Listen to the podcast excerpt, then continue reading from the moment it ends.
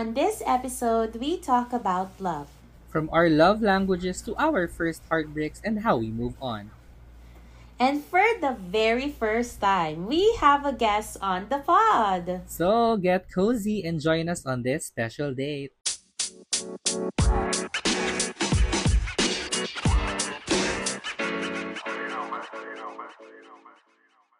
Ano na, Bex? Ano na? Catch up session na. Siyempre, o, di ba, nabubulol pa ako. Samahan nyo kaming magchikahan. At magvaklaan here on The Baxters. Baxters. The Mel, The and Mel Jonah Show. Jonah Show, yan. O, diba? Malapit na, pagsasabay din natin yan. Hindi ako sure. Pero thank you so much to all of our listeners and followers na kahit hindi po kami sabay, lumalaban Oo, din true. kayo. Taris, Happy New Year! Happy New Year, di ba? Weekly po ay New Year dito sa The Baxters. Pero in my life, in my personal life, everyday po ay New Year talaga. Uh, for the fireworks. Oo. For the, ano, um, rosas ang bukas. Yan talaga ang ano. Sis! Oo, yan talaga ang Oo. ano, kinabukasan Papanindigan natin ang magenta pink. Oo, Viva Magenta po talaga. Because baby, you're a firework. Ako na nagsasabi. Mhm. When I was young, young, dapat, Y-A-N-G, young. Ying yang. When I, when I was young, Yeah. ano po talaga Ah. ako in my past life, Katy Perry. Yan po talaga yung inano ko. True. As a kitty cat. Mm Because I love cats and I have cat. Oh, yun talaga yun. ah, magenta cat. O, di ba nga? O, tawan-tawa na naman kayo. Kaya nga, in-extend na namin ang aming uh, The Baxter Show sa iba-ibang platform. So, hindi na po kayo pwedeng magdahilan na, ay, wala akong pang subscribe. Ganyan. True. Keber, kasi nasa YouTube, Facebook na po kami. And then, meron na rin po kami sa Google Podcast. Kung hindi nyo alam ang Google Podcast, malalaman nyo kay Mel. Go take it away. Ito, more, more chances of winning na mga Bex ha. So, wala na kayong ano, dahilan para hindi makinig. So, yan.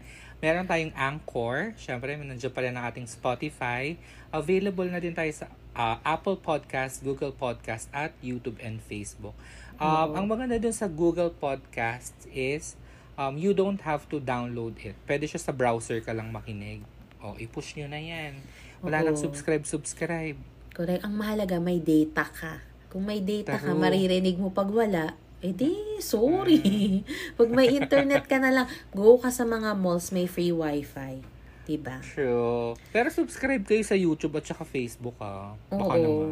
Oo, baka Baka naman. naman. Oo, pag, tsaka pag nagustuhan nyo din kami, mag-rating sa din kayo ng 5 stars. O, di ba, ang dami naming hiling sa inyo. Sige naman, nadalawa lang kami dito. oh. Charot.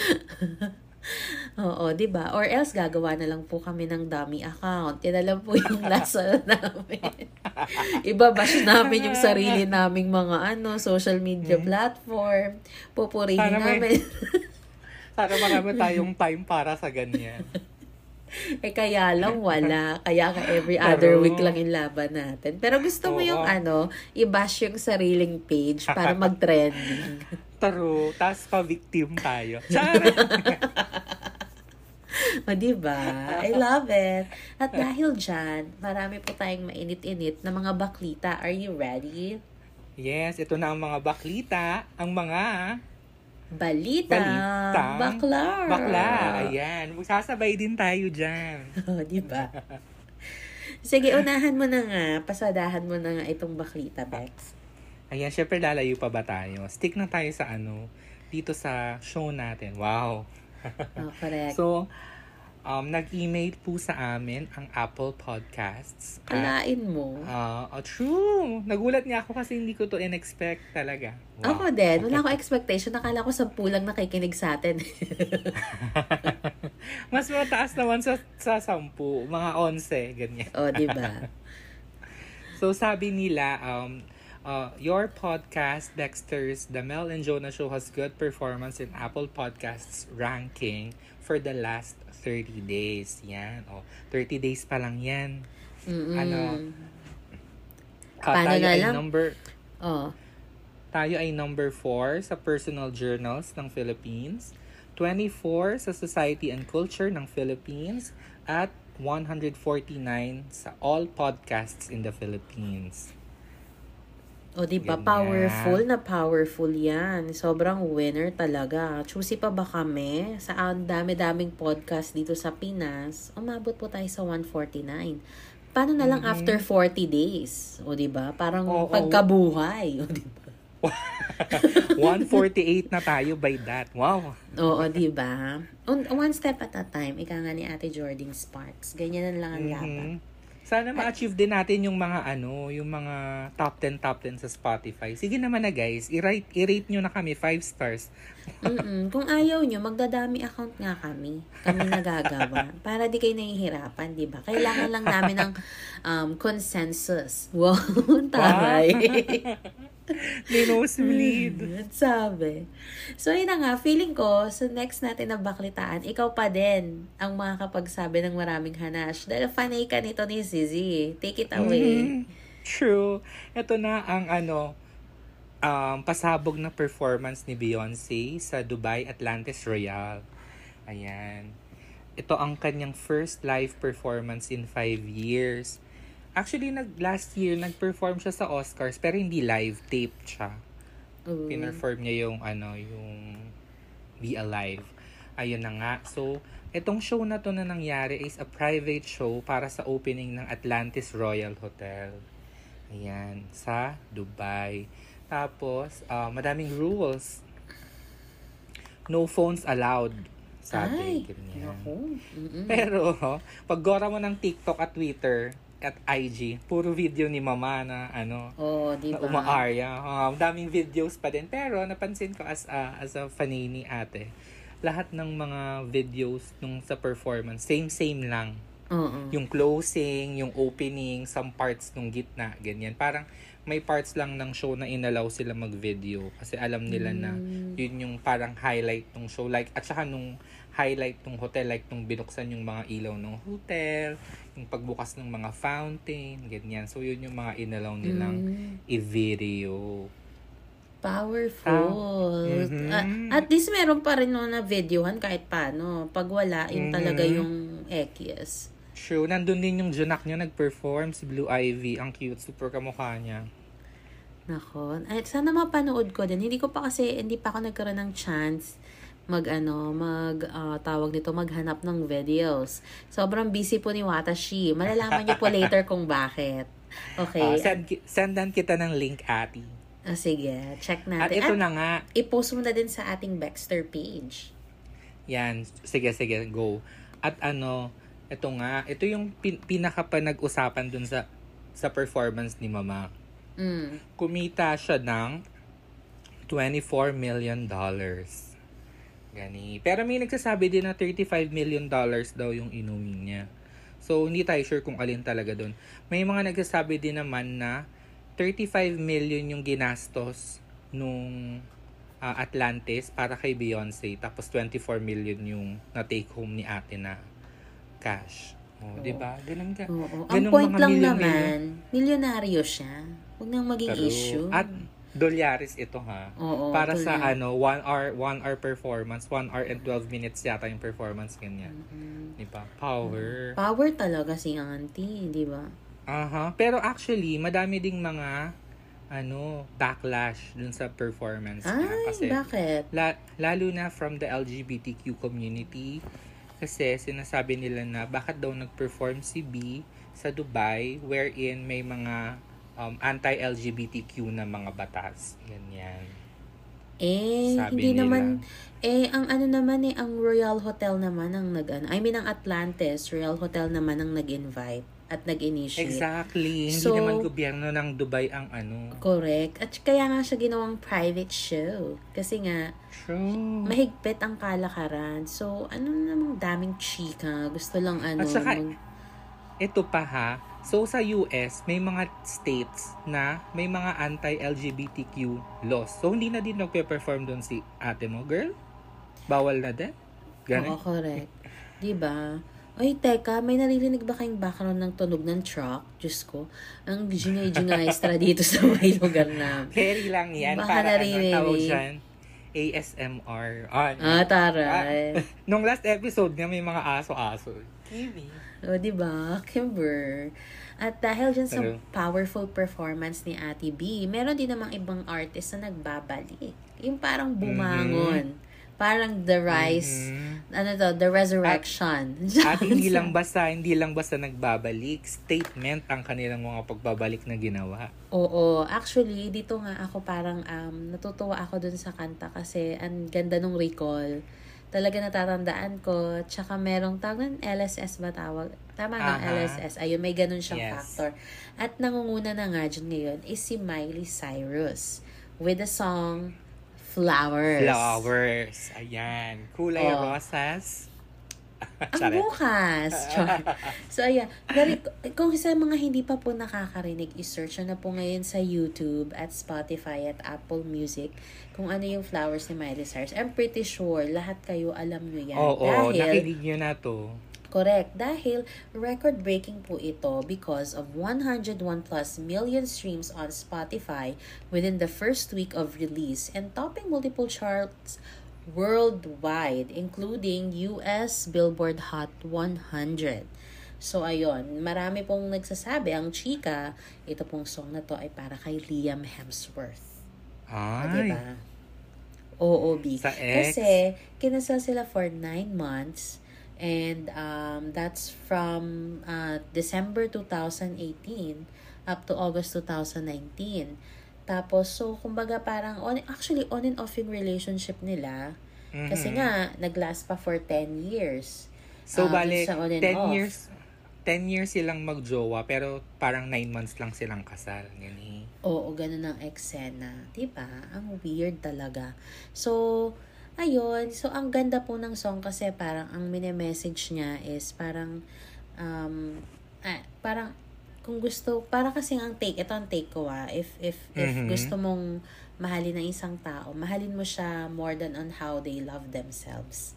Aha. Kasi tayo, we can do better in taking care in taking care of ourselves. So, dapat yung susunod na magmamahal sa'yo, kayang tapatan yan. Aha. Actually, Or yung more. chorus nung yung chorus nung song, parang familiar siya, may recall kasi parang in-interpolate nila dun yung kanta, oh, interpolate. Nataray. In-interpolate nila yung kanta ni Bruno Mars na When I Was Your Man. Oo. Yung ano, kanta ni Bruno. Kasi nga, ito ang weird lang. Kasi di ba hindi naman love song talaga yung When I Was Your Man. Parang wini-wish mo na gagawin ko to for you kapag ako yung ano, special someone mo. Mm-mm. Tapos, ang weird kasi habang magjowa sila, dinedicate ni Liam Hemsworth yung song na yun kay Miley na tinugtog pa daw sa kasal nila. So, parang weird lang. Na-weirdan si Miley na, ha? Bakit itong song na yun? So, ginamit niya sa kantang Flowers na patama niya nga kay Liam. Diba? At least, At- perfect. Oh. Taro, at ito pa, nirelease na yung Flowers, birthday ni kuya mo. Yun tala, hindi po yun sa pagiging bitter. That's what you call um, special birthday gift. Ganun po ang, True. ano, ang laban. Kill them with At parang- kindness. Ika nga ni Ate True. Selena. Pinupunto nga daw dun dun sa song na parang multiple times nga daw nang cheat si Liam sa kanya. And Mm. isa daw dun sa mga girly na yun ay si Jennifer Lawrence na kasama ni Liam sa Hunger Games. Kasi sa music video, may part doon na suot ni Miley is super similar sa gown na suot. is- isa sa mga gown na suot ni Jennifer, Lawrence, sa oh.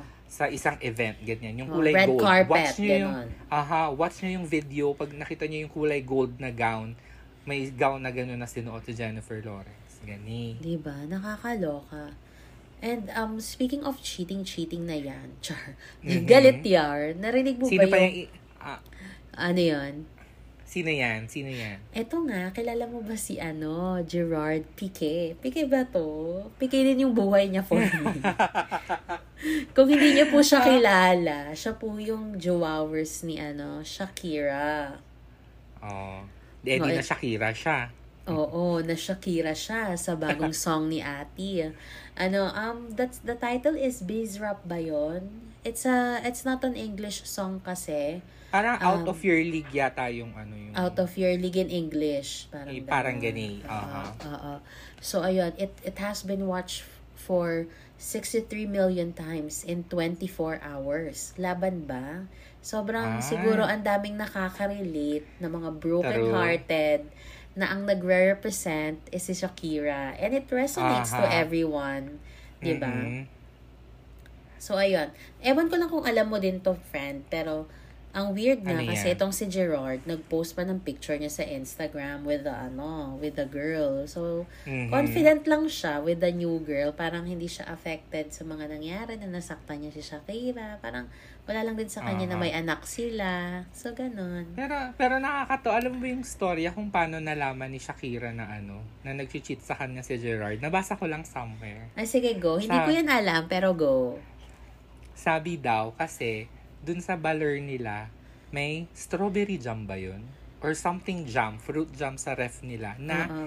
hindi, hindi kumakain ng ganun si Gerard. Ah, Pero, pag, pagpunta dun ni, pag, ano, pag check ni ate mong Shakira, bawas yung jam. Oh. Ay. Sinong, lu- sinong lumaps nung jam? Gani. Ay, baka nilagay sa sarili. Tsaka kaya nalaps ni Gerard. Jar. Pero, kailangan ng mga jam para sa mga pa-fireworks. My God. Pero yun nga, sobrang ekis and nakaka-proud kasi parang, di ba, um, maraming natulungan si Shakira to get over and to move on sa mga Mhm. ganyang eksena in life. Parang tinake na lang din niya as positivity yung nangyari. Ayun. Aha. True. At dahil 10 dyan, years, 10 years din Oh. pala sila together, no? Oo, ang tagal din. Pero ang, ang ano nga lang, hindi sila kasal. Yun lang yung problema. Kasi ayaw nga ni Auntie Shakira mong mak- makasal sila. Aha. At saka nag, dahil din sa kanya, kaya nagkaroon ng mga kaso-kaso si ate mong Shakira, di ba? Ng tax evasion sa Spain. Yan ang ano. Ganyan yan magmahal ang tunay na bakla. yeah. Diba? Malelearn, malelearn natin yun later sa ating mga discussion. Correct. At pumapasok na nga sa, dahil sa mga trending topics ngayon, one of the songs na trending din is Lavender Haze ni Taylor Swift. Kung Ay, na rin, si ate Bang Taylor. oo, napanood nyo na ba ang music video nito? Ikaw oh, ba, Bex? napansin nyo. Napanood ko na syempre. Napansin Oo. nyo ba yung otox doon? Feeling ko din nila alam ko ano yung otox. So, napansin nyo ba yung, yung male partner ni, Oh, ano, ni ano Taylor to? Swift? Er- early ano to ah, early word of the Bex, otox. Ibig sabihin po lalaki, gani. Oo. Kung di nyo pa din alam, bala na kayo. So, yun nga, yung otox doon sa music video ay, Trans man. oh, ano, power, di ba? Oo. Kumbaga, Saka sa, ano, sa mga hindi po familiar kung ano yung trans man, kumbaga parang na ano siya, kumbaga dati siyang um, girl, tapos nag-transition siya. Mm-mm. mhm, biologically born, female transition into a male. Ganyan. Oo, ganon. So, nakakatuwa kasi very diverse yung, um, na, Mhm. very, I'm sorry, very inclusive yung ginawa na, ko, na concept ni Mhm, Taylor yeah. Swift, which um, really empowers equality. So, yun, Yeah, lakasan lang ng actually- loob. Oo. Mhm. Actually, yun si yung, ano, yung lalaki dun sa music video is, uh, medyo sikat siya na model. Ang pangalan niya, Laith Ashley. Mm-mm. Ayan. Mm, Actually, hindi ko siya kilala. Dito ko lang siya sa music video na kilala. At na-shock talaga ako na trans man siya kasi very otox na talaga yung arrive niya. Mhm. Oo. Yeah. Okay, so speaking of Taylor Swift, ayan, kakatapos lang ng Grammys. Ayan, may, may init, pa yung ulo ko. Tsare. Parang ano, pagkatalo lang to ng Pilipinas sa ano, Miss Universe. Ganong levels by Tay. so speaking of ate mong Taylor, nanalo siya ng Best Music Video para sa All Too Well, yung 10-minute kineme. ah, oo. Actually, napanood ko siya. Maganda naman siya. Mhm, Hin- ah, Beth. kumbaga, film talaga siya. Hindi ko siya masasabing song. Film siya. Na may yeah. song. Ganun. Kasi ang haba. Hello, may 10 minutes ba na ano talaga? Pero ano, sorry, hindi kasi, hindi ako super fan ni, ano, ni Taylor, but I appreciate her art. So, I just Mhm. wanna know with you and sa mga kabexters, kung yun ba talaga yung length ng song niya is for 10 minutes talaga.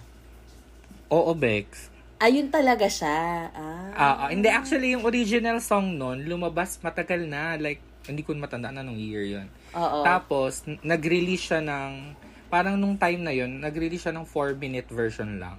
Oo. Tapos, recently, di ba nire- nire-record niya ulit yung mga kanta niya before? Mm-mm. So, ginawa, madami siyang mga verse na tinanggal before, nilagay niya ulit. Kaya umabot ng 10 minutes. Ah, ayan, napakinggan ko naman. Maganda naman siya. Oo. True. Pero, Tsaka mga ng storya. oh, maganda yung storya. And then, Isa, isa pang powerful na nanalo, si Mama Viola Davis. Oh my Ay. gosh, EGOT, EGOT winner na siya, sis. so, um, actually, mag, actually, nakilala ko lang siya because of How to Get Away with Murder. How to get. mhm. Oo, napanood ko yung mga first two episodes nun. Kabog naman talaga si ate. Oo. Yan, nanalo siya sa Grammys ng audiobook narration and storytelling recording. So yan, complete niya na yung EGOT, meaning yung Emmys, yung Grammys, Oscars, and Tonys, lahat yun, meron na siyang ganun. Speaking, At 18, 18 pa lang sila na may ganong complete na awards. ah, oo. Eh, Speaking of, di ba sa Emmys, dahil nga nasabi ko na How to Get Away with Murder, sa Emmys po yun. And then, Mm-hmm. sa Oscars, Best Supporting Actress for um, Fences. Fences from 2016. Mhm. And then sa Tony, sa kalain mo si ate Tomonis. 'Di ba? Mhm. Dalawang best actress from 2001 and 2010. Actually, And then- doon talaga siya nag-start. Sa Tony's, ay sa theater talaga siya nag-start. Tapos Ah, so- nag-transition lang siya into film and movies. So musical musical talaga to si ate, theater theater kineso, ganun ba 'yon? Aha, yeah, yeah, yeah. Pero yung plays niya, hindi ano, hindi musical. Like, straight na Ah. ano, stage play. Ay ganun ba? Winner 'yan. Um, And then, ito pa, oh, sige, go. ano, Hindi, sige lang. Meron akong idadagdag na nanalo kasi. I'm just trying Ah, to okay. find yung ano, yung name. Hold on a second. Medyo nabaliw Ito ako na. ng konti. Ah, sige. okay, go. Oh. habang, habang naghahanap ka, ito na nga.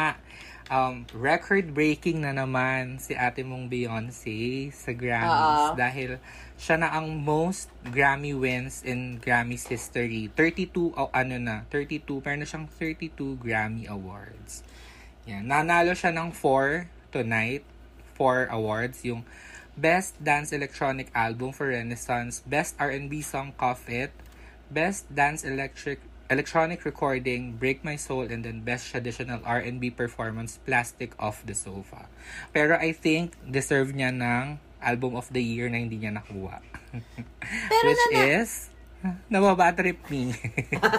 No, I, I totally get it kasi sobrang um, dito sa new album kasi ni Beyonce, this is very unexpected of her to come up with this Mhm. album because this is out of her ano eh, comfort zone. Kumbaga, yeah. um, hindi mo i-expect sa kanya na she can do electronic type of music.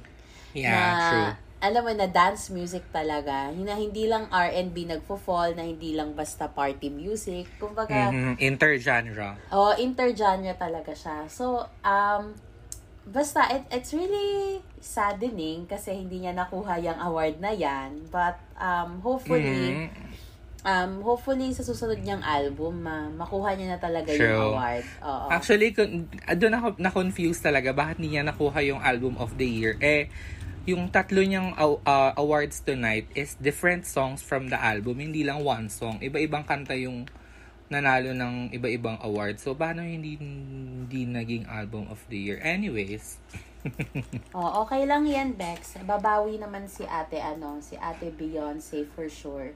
And uh, I'm pretty Aha. sure maraming, alam, alam naman ng tao kung sino talaga yung winner. I, I'm not being Pero- bitter with, ano, with Harry Styles. He's really good, but, uh, but I iba mean, kasi yung, yeah. ano, iba kasi yung, um, naging flow ni Beyonce for all of Yeah. her albums all throughout this years. So, Mhm. ayun, yun lang yung take ko doon.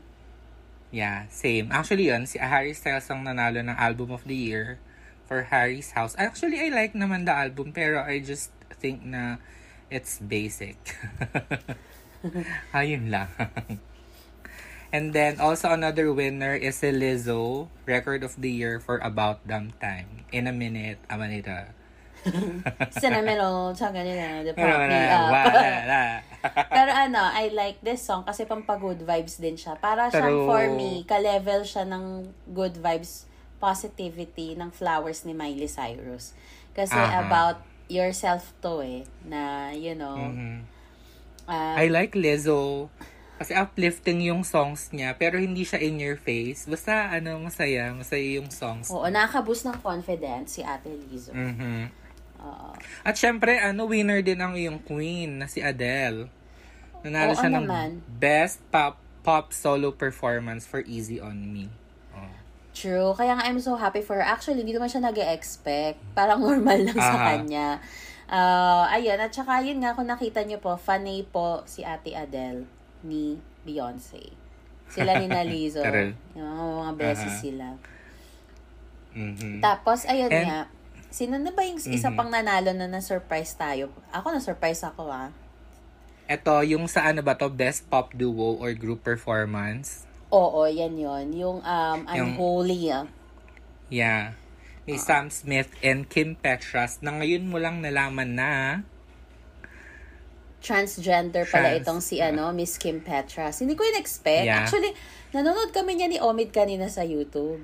Tapos, Aha. nung nagsabi siya na, I want to thank Kineso, ganyan, um, Sam gave me the opportunity to to speak because I'm the first transgender. Jaw drop talaga ako kasi parang hindi ko Aha, nga, yeah. hindi, very babae na si ate. Hindi ko naman in-expect. mhm siya ang first trans Grammy winner ever. So, nakakatuwa Diba? for the LGBT community. Oo. Congrats sa Yes. ating LGBT community. And then, speaking of mga first, meron din Mhm. po kasing, um, I don't know if all of you are familiar. This is quite political, pero we're not gonna deep, deep dive into it. So, Mhm. um, meron po kasing first award na ginawa ang Grammys and that's gonna be the Social Change Special Merit Award. And that was awarded to an Iranian singer-songwriter. The name is Shervin Hajipur. So, Mm. gumawa po kasi siya ng song na nag-viral at 40 million views siya in two days. um, Mm. Yung song na yon is about woman life freedom. Kasi nga, di ba, ongoing yung Yeah, issue yeah. ngayon sa Iran um, Mhm. about the inequality at saka yung, kunyari, may mga protest lang na nangyayari sa kanila, ikukulong ka Mhm. kagad or you will be True. sentenced to death. So, ganun po kahigpit sa kanila. And kunyari, hindi lang maayos yung hijab mo. Yung hijab is yung cover mo for the head, yung scarf. Mhm. Ayun. Ano ka kagad, ligwa ka talaga. so, ayun, ngayon. Elbow ka agad. Oo. So, ngayon, itong ah, songwriter na ito, si Shervin, ano siya, ah, alam ko na tawag nito, nakulong siya. So, dahil dyan sa Ah. ginawa niyang ano, song na yan. So, yun lang. Nakakatuwa kasi at least yung Grammys, um, they recognize In-honor mga... siya. Oh, Yeah. in-honor siya. Kaya ngayon yung sinasabi Mhm. nila, kahit ganun yung nangyari, at least, um, the song is still there. It's still present no matter True. what happened to him. So, sana hindi naman Ay- siya ma-execute. Yun lang. I love that kasi here on the uh here on Baxter's podcast, you know, support namin ng women's rights, equal rights, gay rights. Dahil lahat tayo deserve natin ng rights. Oo. Ayaw natin ang left. True. Charing lang.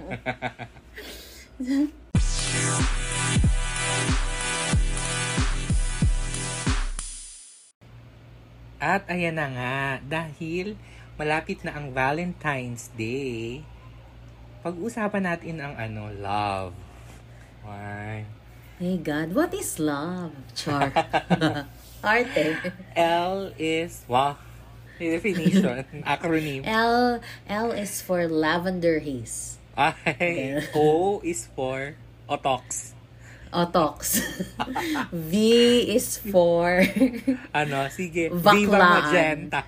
Oo, pwede rin Viva Magenta. E And is is for... ano? Ano? Exters. Inelbow mo naman yung letter B.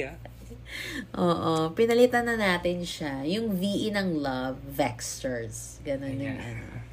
so ito na, pag-usapan natin ng ano, at ang iba-ibang mga topics and mga ano, mga pwedeng pag-usapan tungkol sa love. Correct. Parang, So- magkaka, parang ano lang to, fast talk again, ganon. Sige, pwede naman. Anong ang ano mo? Ito na naman tayo sa Q&A, tapos jump-jump. eh, pero, hindi, na magja-jump-jump kasi puro to love. Oo. Relate-relate naman po iyan. Aha. So, anong love language mo, Bex? Oh, di ba agad? Di ba? Agad-agad. Ako. Kasi di ba merong lima? Sige, Ah. explain mo nga sa ating mga listeners na hindi nakakaalam ng love language na yan. Yan. Quality time, physical touch, acts of service. Ay, wala, nakalimutan ko yung dalawa. ang yabang ko ah. Ang lima ay, ano ba yung hindi ko nababanggit? Uh, gift giving, at saka words of affirmation. Oh, sorry. Ay, sorry. Perfect sa quiz. Perfect sa quiz. Ako, um, ang ganda, ang hirap ah. Ako, ang physical touch ko talaga ah. Physical touch, charing. Yun talaga yun eh. Ako Um, din, physical touch love- din ako. Love language ko is physical touch. Kasi touchy talaga ako when Ako it comes to din, relationship. same. Um, Actually, alam mo ba? Hindi ko alam kung alam mo ah. Ano Inaway. yun? Nung college, maraming nagkakaakala na magjowa tayo. totoo ba? Oo, sis.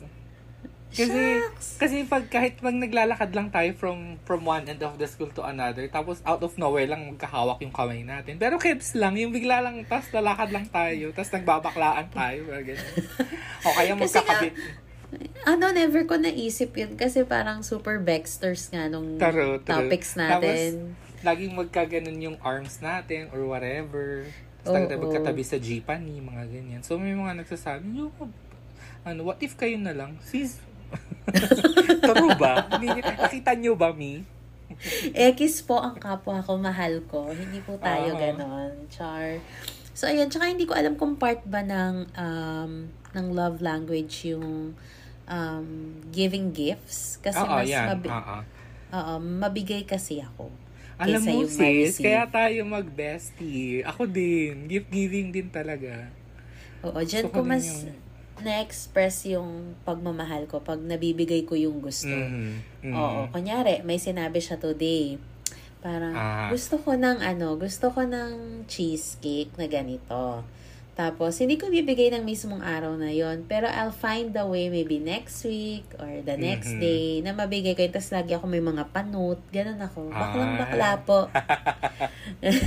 Ano pa yung mga nag-give mo? Cheesecake, cheesecake ka dyan. Ani pa. Tsa- Naku, hindi na po kailangan ma-expose. Chare! Alala ko tuloy yung lyrics ni ate mong Shakira. Ano yan? Sa song, sabi niya pinagpalit mo ang Rolex sa Casio. Oh, sorry. Totoo naman.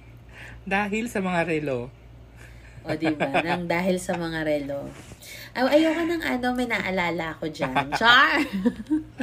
Di ba nga? Ako din, gift, ako naman sa gift giving, gusto ko yung, lalo na pag Christmas or pag may event, Oo. Gusto ko yung nagbibigay, more than nagre-receive, mas gusto ko yung nagbibigay ako ng gift. Yung natutuwa ako pag nakikita kong nagbubukas ng gift na galing sa akin. Mm. Tapos parang, pag Mm-mm. na-appreciate nila yung gift, parang, oh my God, that makes my heart melt. Heart! Correct. O, di ba? Win? Yun lang yun sa akin. Yun yung pinaka, out of the five, yun yung top most ko na ano, na Ako love din. language True. talaga. Same Third tayo, yung- Bex. Siyempre, sumusunod dun yung quality time. Gusto natin ng quality time. More than Ah. ever. Oo. Ako, ang, ang words of affirmation na yung next ko doon. Gusto ko na Ah. narin, naririnig Ah, okay. na, na ano, na I love you, ganyan. Wow! Wow. Ako, alam mo, sa ano, ay, later ko na nga expose. Ang dami kong chika tungkol sa current, ano ko eh, current relationship. But, yeah, quality time na yung susunod ko doon out of the five lang, love Okay. language. So, tapos, ano naman yung mga ano mo, mga dating rules mo? Like, nung wala pa, wala ka pang jowa, ano mga, Siyempre, number one na number one dito is mm, single, yung walang sabit. ah, ah, talaga? Yan, yan talaga, yun, yan talaga yung number one ko. I, I, I need to make sure na single yung um, yung nagiget to know ko or yung madidate, potentially na madidate ko. Mhm. At syempre, same. yung walang asawa, tas sana hindi, walang asawa, walang girlfriend, and at the same time, mas bet ko talaga yung never pang nakasal, yung mga ganon. Yung as in, what if ano? talaga. What if walang asawa pero may Junak? Go. Alam mo, it's very hard. Alam, parang, parang hindi ko kayang maging, ano, maging instant mommy. Aha, Kasi. I myself, parang mommy na ako minsan sa relationship. so, I, so, so pag ganun, maging dalawa na sila agad. Ah, Diba? ako ang number one dating rule ko, never an ex. Ay, Ah, oo naman. Oo naman. mm, Wag Ekis ako na. dyan. I have learned, ayan, I have learned the hard way when it comes to that. Aha. Kasi, i-share ko na lang din sa ating mga kabexters. I used to have a relationship na long-running, almost four years, di ba? Uh, Mm. on, on and off ito. Four Mm. years nga ba? Parang almost four years nga. Kasi on and off siya, tapos parang Miley Cyrus at Liam Hemsworth lang ito. ano, on and off literal talaga siya. So parang pag di niya na bet, wheezy, tapos pag bumalik, laban ka na ulit. So ano siya, ang toxic niya. So Aha, very yeah. ekis yun. So please lang, wag nyo na pong ano, ilaban yung Ah, mga at- ganyan. Ako din, syempre, kailangan single. Hmm. Oo. Yan, May- ito na. ito na yung last week. Kasi di ba parang may nahapiyaw tayo last week na muntik na din akong magkaroon ng ano, mag-date-date ulit. Kasi Oo, nga, correct. Nakwento nga, mo may, nga. oo, may, may, ano kasi, may ka-message ako sa Instagram. Tapos, fresh. Mas older lang sa akin, ganyan. Tapos, okay kami, parang constant yung communication, ganyan. Oo. Tapos, click naman. Click yung ano namin, yung, like, okay yung conversation, funny, ganyan. Pero na, medyo na shadyhan ako, shadyhan ako kasi, ano, ang konti ng pics niya sa IG. So, Oh. tinanong ko siya if new yung account or if sa kanya ba yun talaga. Mm-mm. Na-prove naman niya na sa kanya kasi nag, ano, video call, ganyan. Pero hello-hello lang. So, na-prove ko na siya. Pero, eto na ang catch. May jusawa po siya. Ay, shucks. Paano mo nalaman na may Diyos away? Anong Sinabi naging niya. basis? Sinabi niya, parang sabi niya, gusto ko maging honest, whatever, whatever. Ganun. Oh. Ah, tapos yun. So, block agad. no, I cannot. Ang sad, di ba?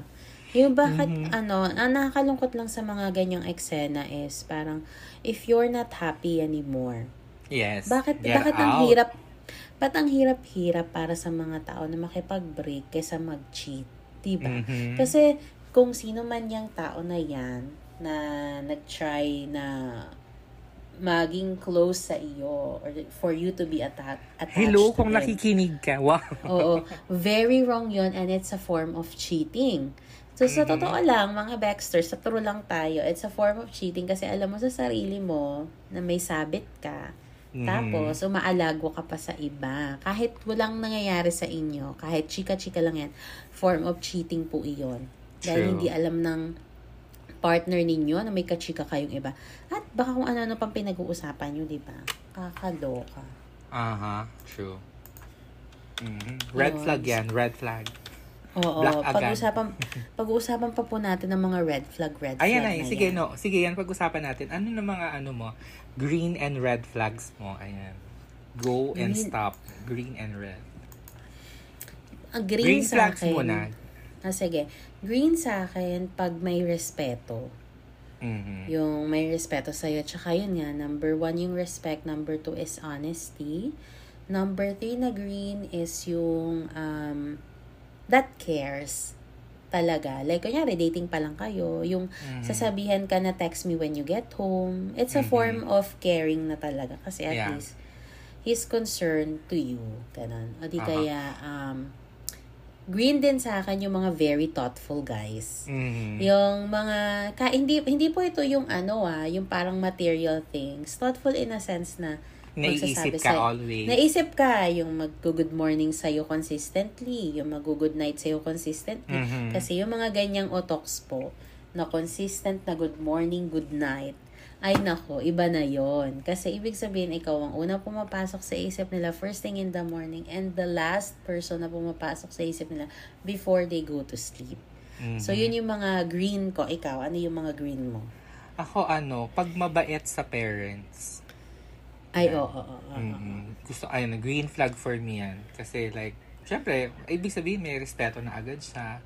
Kanya. At saka, gusto ko din, green flag din for me, pag mabait sa mga, ano, ah, mga service staff, sa mga service crew. Mm-mm. Yun. So, so X Parang- sa'yo agad pag namahid ng cake, ano? Huwag na nating balikan yung cake. Charit lang. Hindi naman. Like yung, na-appreciate ko yung, like, di ba may mga name tag yung ano, yung mga service crew minsan sa mga restaurant. Yung pag tina- pi- tinatawag ng person yung names, like ganun, parang, instead na tawagin ng kuya, ng ate, or ng ho, yung tatawagin ka, kaya nandun yung nameplate, di ba? Para, Oo. para tawagin mo. Parang ano, may connection agad dun sa tao na. Basta nag green flag for me yun. Pag marespeto sa mga taong, alam mo yun, parang hindi naman niya kailangan maging mabait sa mga ganun. Kasi hindi naman niya kilala, hindi naman niya everyday nakakasama. Pero mabait pa din siya sa ganun. Correct. Yes. So, winner yung mga ganyan. What Mhm. about yung mga red flags naman for you? Ah, red flags for me, pag nanakit, physical, like kahit once lang, ano na yun, ex na agad yun. Do Pag you have any ah. more? Mm-mm. Parang yun lang yung naiisip ko ngayon. Yun. The Siyempre, red pag, flag. pag, pag bastos, pag bastos ka usap, ganyan. Correct. Red flag Ako, for me.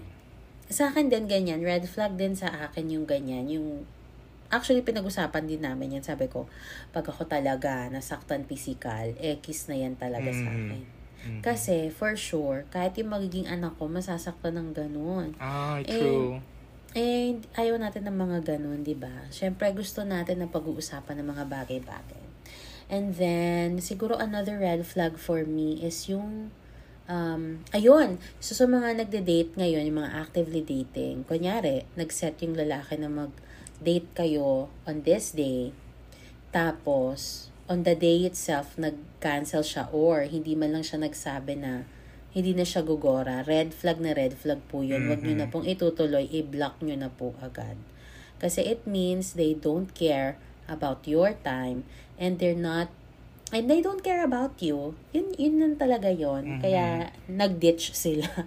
So, yung mga ganun po, X na Ah, yun may agad. naalala kong, ano, isa pang red flag for me, pag gaslighter. Siyempre, ano na agad yan? Mm-mm, no. pag nakita mo ng konting hint of ano, gaslighting sa mga conversation nyo, no na yan for me. Correct. Sige, para sa mga hindi nakakaalam ng mga Baxters, explain mo naman yung gaslighting na yan. Kasi for sure, di nila alam. Parang making you believe uh, reality na uh, parang yung reality mo hindi totoo or invalid. Ganyan. Like, parang pag sinabi mo na ano, ito yung nangyari, parang iba yung, i-alter nila yung mga events para yun yung paniwalaan mo na pag repetitively nangyayari kasi, doon na pupunta yung gaslighting na ida-doubt mo yung sarili mo. Pag nagda-doubt ka na sa sarili mo, if tama ba yung nafe-feel ko, ito nga ba yung na-feel ko, ito nga ba yung nangyari, yun, nag-gaslight ka na nun. So, ako, ano pa lang, once, twice pa lang ma- ma-feel ko na I'm, I'm being gaslit. No na agad yun. Mm, oo, go, no na. agad. Tama naman yun. Mhm. So mga ka-Baxters, ingat tayo sa mga ganyan. Um, know yourself then. Ako, I would advise for you to write down what you like and what you don't like in a guy. And then from there, when you start dating, you'll, you will ano assess eh, at the back of Mhm. your head. Like, Mhm. natitik ba nito lahat ng boxes ko? Oy, may mga nagsasabi dyan na wag mag-set ng rules, pero you have to for yourself Mhm. na rin, to protect yourself. You have to set boundaries. Hindi pwedeng gora ka lang ng gora, girl. 'Di ba? Mhm, correct. Kasi nga, pag mga ganyan, yung, ano, syempre, dyan pupunta yung, ano, heartbreak agad yan. Mm-mm. At, syempre, paano kung first love mo, mas masakit yon So, ano, may ano, fir- ano mo? ah. For, kwentong first love. Alam mo, ang hirap. Kasi makukonsider ko bang first love yun, eh, parang di naman siya relasyon. Char. Oo, pag nakaramdam ka ng love, okay, ganun. Actually, parang ang denial ko na nga ngayon kasi parang na, realize ko nung tumanda ako na parang sabi ko, bakit ako nag-end up doon? Bakit ako Mhm. nag-waste ng time doon? Yung mga Mhm. ganun, hindi siya talaga worth it. So, speaking of that, siguro, alam mo tong story na to kasi college yun. Alam niyo po kasi mga ka-Baxters, ako po talaga ay hindi ligawin. Mm. Hindi po ako, ano, hindi ako kagandahan para ligawan ng... I, um, I don't think Madami. it, I don't think it's because of that. Tsaka, kaya basta hindi Hmm. ako, hindi ako ligawin kaya hindi ako nagka-jowa agad. So, ang Hindi nangyari, ka alam mo kung parang, bakit hindi. Kasi ano, intimidating ka in person.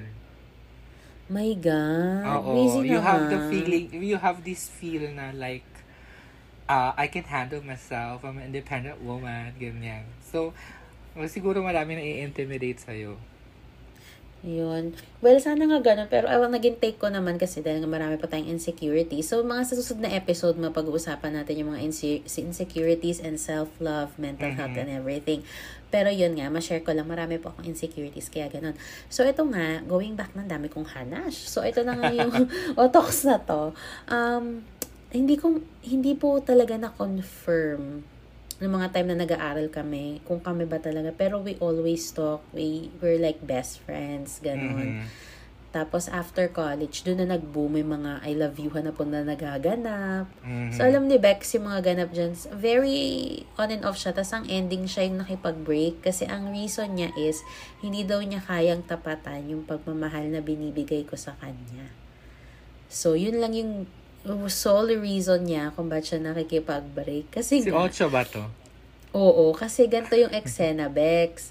Ah, kaya po kami nauwi sa breakup. It's Mhm. because parang ako, naku-question ko na, na parang, kaya pa ba? Kasi Mhm. 8 pesos lang pag ora ng school, hindi mo kaya. Oh my God, yung Ocho, oh my God, talaga. ba? Kasi meron, syempre as a girlfriend, you will always ask for time. Remember guys, nasabi ko, one of my love language is quality time. So ako, hindi naman po ako materialistic. Um, Mhm. Basta magbigay ka lang sa akin ng time, happy na ako. Kahit Mhm. mag-fishball lang tayo, keber. Pero busy talaga mga zest.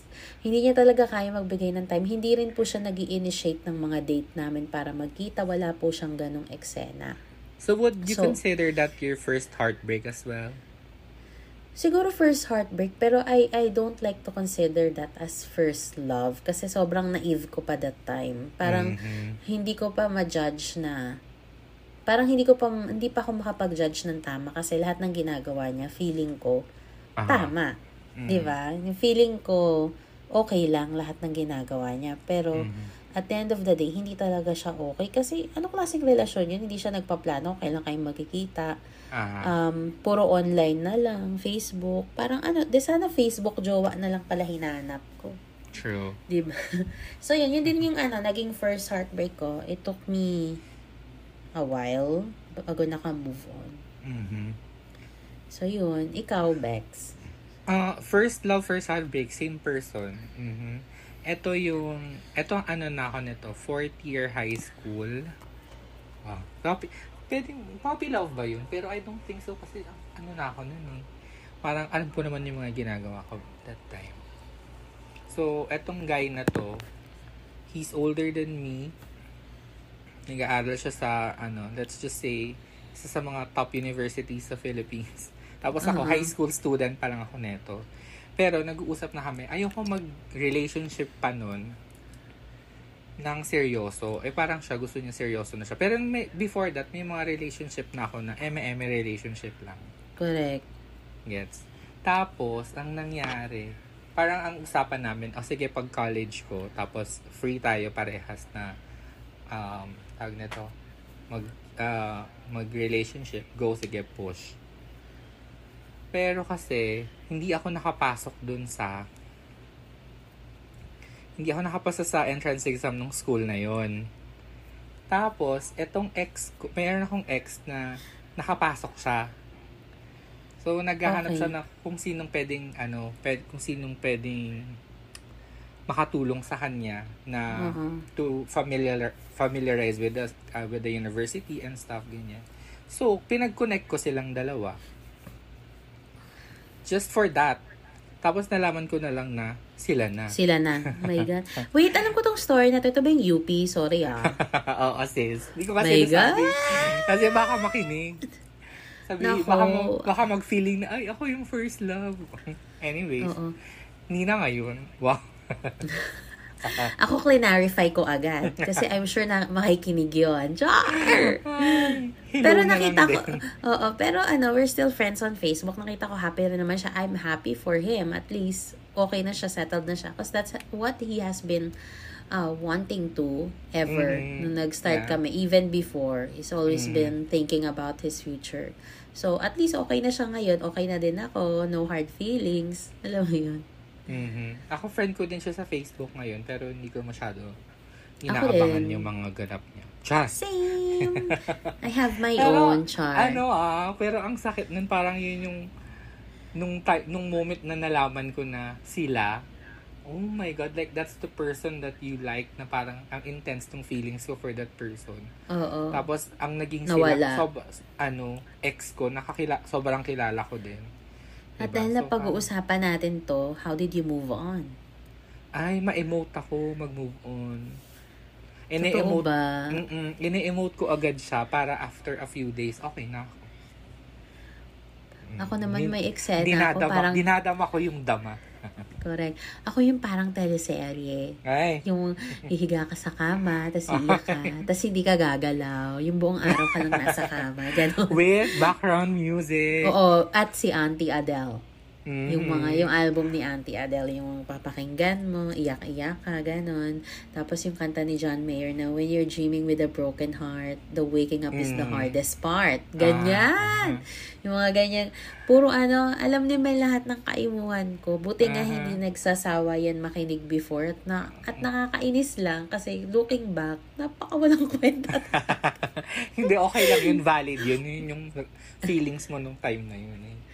Oo. So, pag nag, yung mga, another thing po for moving on, sa mga nagmo-move on dyan, na galing sa heartbreak, what you can do is find, um, find a new hobby that interests you. Like, for Mhm. example, kung bet nyo po mag, matuto mag-painting, try nyo po mag-painting. O di kaya kung bet nyo naman na i-improve pa yung inyong sarili to make you feel good, try nyo gumaw ng gym. Kung hindi gym, try nyo tumakbo-takbo. Like, kung meron sa inyong park, It will make you feel good kasi pag nag-workout ka. Oo. Ako ano, advice is ano, pag nagmo-move on, okay lang mag-block. I-block nyo. Kasi yung iba, di ba, iniisip nila, ayokong i-block, baka sabihin bitter ako, baka sabihin hindi pa ako naka-move on. Eh, yun naman yung totoo, di ba? Kaya mo siya iba-block para maka-move on ka. Paano ka makaka-move on kung everyday, pinapanood mo yung mga story? Wow, ba? Oo, tama naman yon. Kung ako po sa inyo, just take away everything that would remind you of your ex. Mhm. Yun True. lang. To move on, um, just make yourself busy. Lumabas po kayo with your friends. Make time with your Aha. family. And most importantly, make time for yourself. Kasi pag True. nagmamahal po tayo, nakakalimutan na natin ang mga sarili natin. Ganyan po ang Mhm. nangyayari. Magandang way din yung ano ah, i-redeem mo yung mga bagay na. Like, for example, um, yung may favorite kayong song together, ito yung song nyo together. I-try mo later on, i-try mong i-redeem yun na hindi mo na siya maaalala. Like, ang, ang magiging ano man na na, itong song na to, ito yung nagpalakas sa akin. Gani. Instead of siya yung Correct. maaalala mo. Ang maaalala mo yung paano ka bumangon after that. Oh, sa amin ganun. Correct. Kumbaga, i-retract mo lang yung mga eksenang ganyan in your life. Just, ano, focus on yourself. Ganun True. lang tayo. Oo. Damdamin mo lang. Okay lang na damdamin ng Oo, kalungkutan. true. Ako ganun talaga. Dinadama ko lahat. Oo. Si Iya, for the cry sa shower, mga ganyan. Go, Oo, push. correct. Oo, tapos habang nagko-commute ka, tulala ka, tas with the earphones, ganun. Kunyari, music video ginagawa mo, pero nasa biyahe ka lang naman. Aha, May mga true. ganyan. Alam mo, na-experience ko nanonood ako ng comedy, pero umiiyak ako ah. o, di ba? Wow. Baliwag yan. Okay lang pong mabaliw. Ang mahalaga, nag-move on ka. Aha, Kasi kung- true. Oo, kumbaga step by step, it takes time, kanya-kanya po tayo ng timeline ng pag-move on. Hindi naman po At yan saka overnight. ano, sobrang importante ng kaibigan pag nag-move on. Yung Oo. kaibigan na hindi ka i-judge, yung makikinig lang sa'yo, bibigyan ka ng advice na hindi mo naman susundin, pero at least bigyan ka ng advice. Correct. Tsaka ano, dun ka sa kaibigan na alam mong hindi mapapagod makinig sa'yo kahit paulit-ulit. Mhm. Ganun. That's very Ayan. important. So, yun. Um, ayan na. Dahil nga, napag-usapan na natin yung moving on. Siyempre, jump tayo sa a different kind of love. So, Anong meron love din, yan? meron kasing nauuso, lalo na ngayon, and especially nung nag-pandemic, ang LDR. So, what is LDR? That's long distance relationship sa mga hindi pa nakakaalam. May LDR ka ba? LDR experience ka? As a Karat World Ambassador. oh my God! Nakikita niyo yung mga Karat World sa mga SM. Si Jonah po ang owner. Charet. Oo, charing. Hindi. Um, yes, I've had. Oo. Aha. Tsaka, it, tsaka itong current ko naman before we really uh, been together. Nag-start din kaming LDR talaga. Pero for a few months lang. Mm. Oo. Ako hindi. Parang, ano lang. Usap-usap lang, pero nothing serious. Parang hindi ko kaya talaga yung LDR kasi, ano, um, physical touch nga ang number one kung ano, di ba? Love language. Mm-mm. So, parang hindi ubra yung, ano, hindi ubra yung LDR for me. Mm. So, ayun na nga. So, with regards to LDR, nagigets ko naman na, yun nga, very challenging talaga if you require a physical touch because you it's not really tangible at the moment. Pag, pag Mhm. sobrang LDR True. talaga, um, it takes a lot of trust and Mhm. kailangan nyo talaga ng strong communication to make it work. Um, trust, Mhm, communication, and consistency. Kasi kung hindi po consistency yung partner nyo na malayo sa inyo, yun yung mahirap. Kasi dun ka magsa-start mag-doubt. Kaya sobrang, ano, believe ko dun sa mga taong kaya yung LDR. Mm. Di ba? Like, Sab. Hi, Sab! Hi, Sab. Ayan talaga, si Sab yung um, isa sa mga testimony ng LDR success Aha. story. Kasi talagang sila, True. They started talaga um, dating at a short period of time and then away together for so long and then parang siguro once a year lang siguro sila nagkikita if I'm not mistaken. But you can correct Mhm. us, Saba. You can comment on this episode kung mali kami. Pero, ayun nga, very um, bihira po silang um, magkasama talaga. Mm-mm. And, pero ngayon, magkasama na sila. Oo, so ah, happy. Oo. Kaya masaya ako na naging ano talaga sila. Um, naging success. Kasi, it, Yeah. it's, it's, alam nyo guys, ang pag-ibig kasi hindi lang yan love talaga. It's ano, it's a work. It's hard work talaga. Kailangan mo siyang trabahuhin. Hindi ka pwedeng umasa na Mm, mahal ako neto so mag-work ito. Hindi po ganon. true, true, true, Oo. true. Isa po itong job. Ano din? Aha. Between job. Charik. Aha. At saka a choice din ang love. Oo. 'Di ba? Mm-mm. Pipili pipiliin mong ano ah pipiliin mo to make it work ganyan like o kung pipiliin mong gumive up o pipiliin mo bang gumawa ng paraan para mag-work kahit gaano kayo kalayo ganyan Oo. Alam mo, eto share ko lang ah. Kami ni ano, kami, kami ngayon, ng current, ano ko, current, um, this sa current relationship. Jowa. Mm, jowa. Ano, nung, nung time na malayo siya, hindi pa din naman kami talaga officially that time. Hindi pa kami officially Mhm. kami. Parang, we're just still building it. Ganon aha alam mo yung meron kayong feelings towards each other but you cannot really say it out loud. Kasi you know Aha. you're far and there's so many challenges. Kasi basta marami siyang challenges talaga kasi nga malayo. So, nandun tayo sa Mhm. fact na baka hindi makagora, mga ganon. Pero gulat na lang ako, parang ilang buwan lang siguro, uh, March, April, May. Three months lang.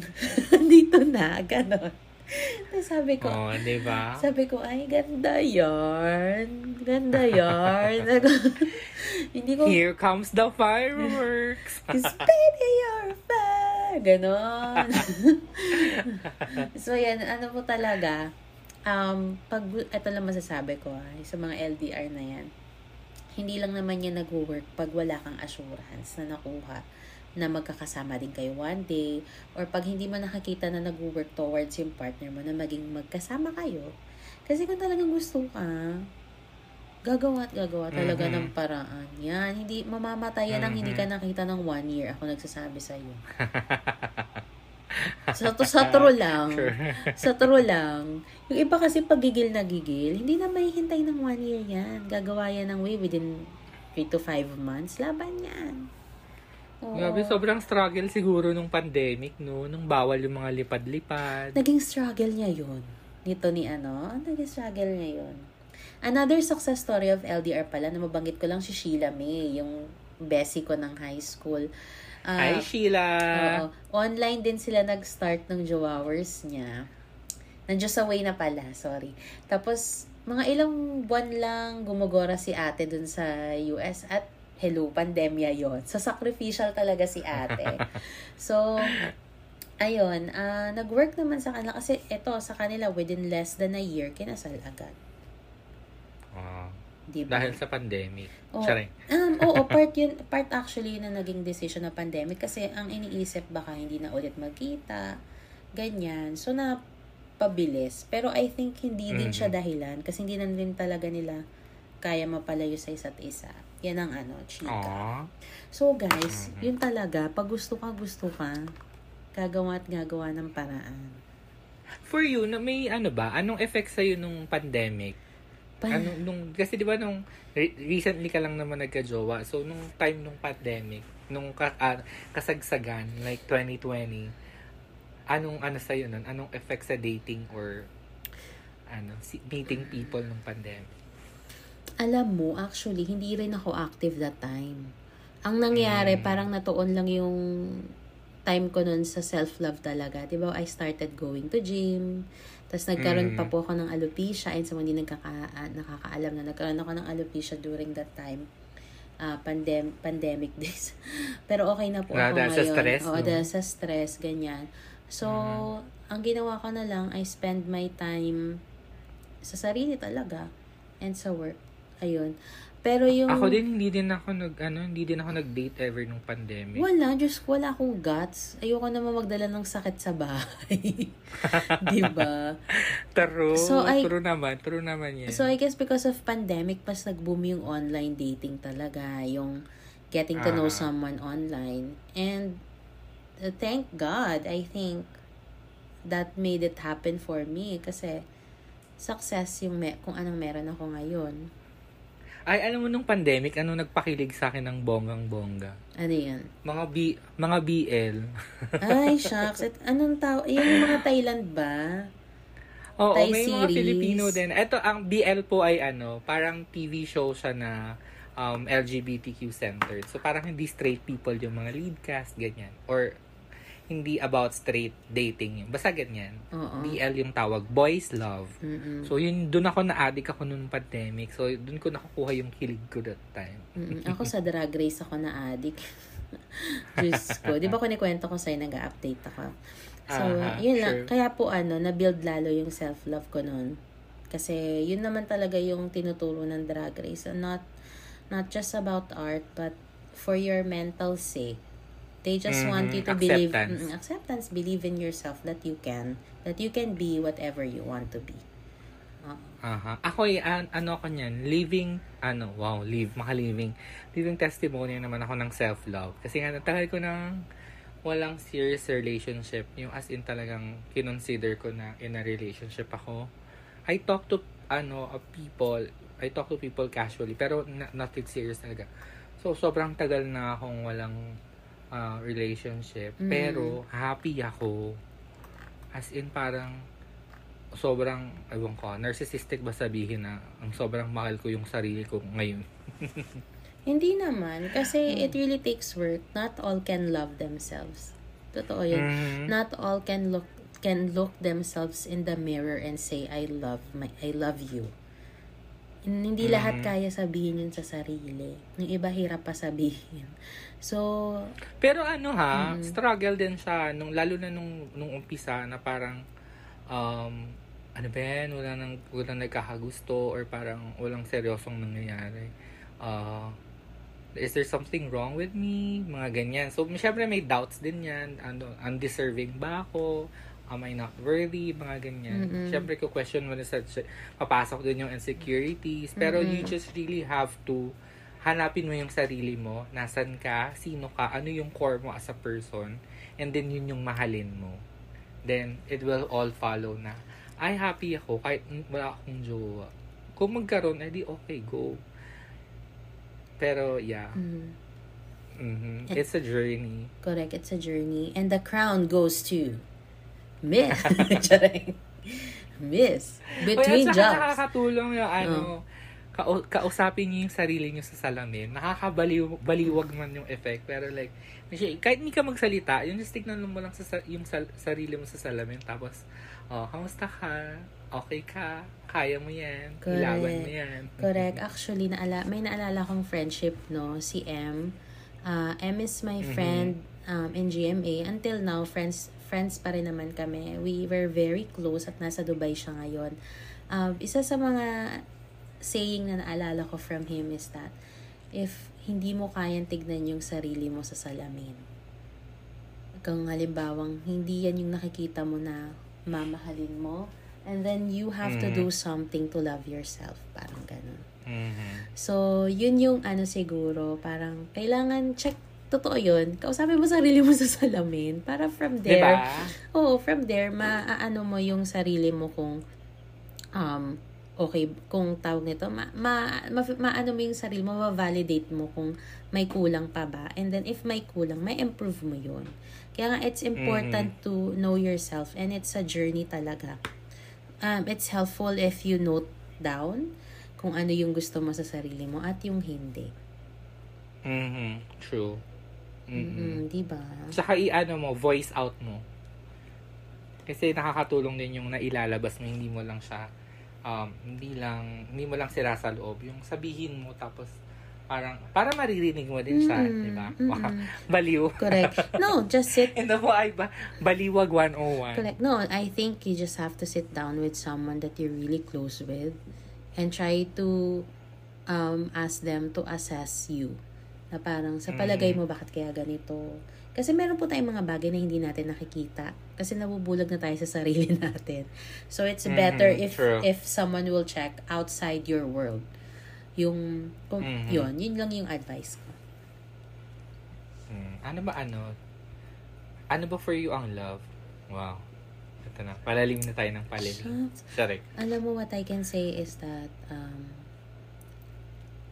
love Define love. love totoo na love is unconditional talaga when you love Mhm. You accept everything talaga even if Aha. kahit na may it be good or bad accept mo yun kasi eventually yung love mo ang ang yayakap dun sa pagkatao nung partner mo and then yung Mhm. partner mo na nabigyan mo ng love dahil mahal mo siya in return they will do something to improve themselves without knowing that they're doing something to improve themselves. Ay, sabi. Totoo yun. Kasi, Ah, um, yeah. ah, kasi yung current ko ngayon, um, sobrang ano kasi kami, ah, di naman, may pa, meron kaming ah, differences. Tas, I've never been this open talaga. I've never been this comfortable with someone talaga. Sobra. Mhm. Um, sa kanya lang, I think, in my relationship, sa kanya lang ako naging ganon. Yung kaya ko maging masungit, kaya kong maging mabait, lahat ng pag-uugali ko, alam niya na. Yung wala ko, kaya mong walang kaya mong walang ligo. kaya ko, oo, oo, kaya ko walang makeup, ganon. Ah, kumbaga, parang lahat, nakit, na, kumbaga, lahat na witness na kung ano ako sa lahat ng klase ng mood.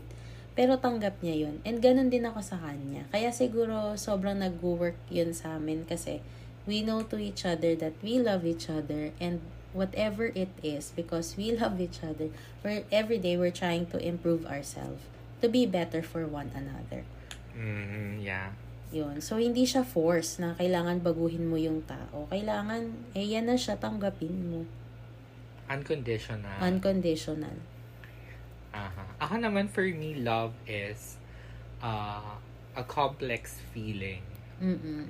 Hindi siya ano. Ang dami kasi minsan narinig ko, simple lang ang love. Ganyan. Hindi, it's not. It's complex. Parang, um, it's highs and lows. Mm-mm. It's peaks and valleys. Parang, mm, uh, madaming uh, factors na involved.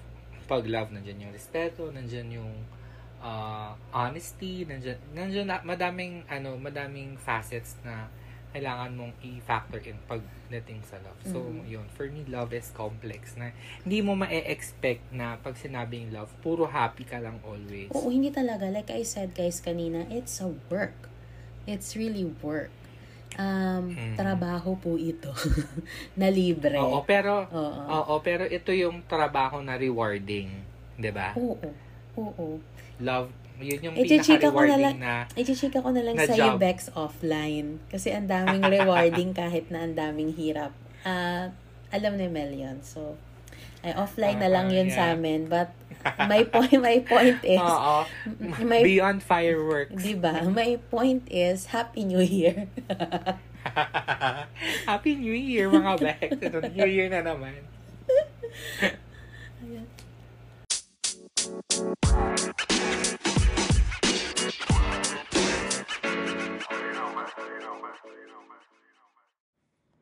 Hi mga Bex! Medyo napahaba ang usapan namin sa episode na ito. Kaya naman, meron tayong part 2.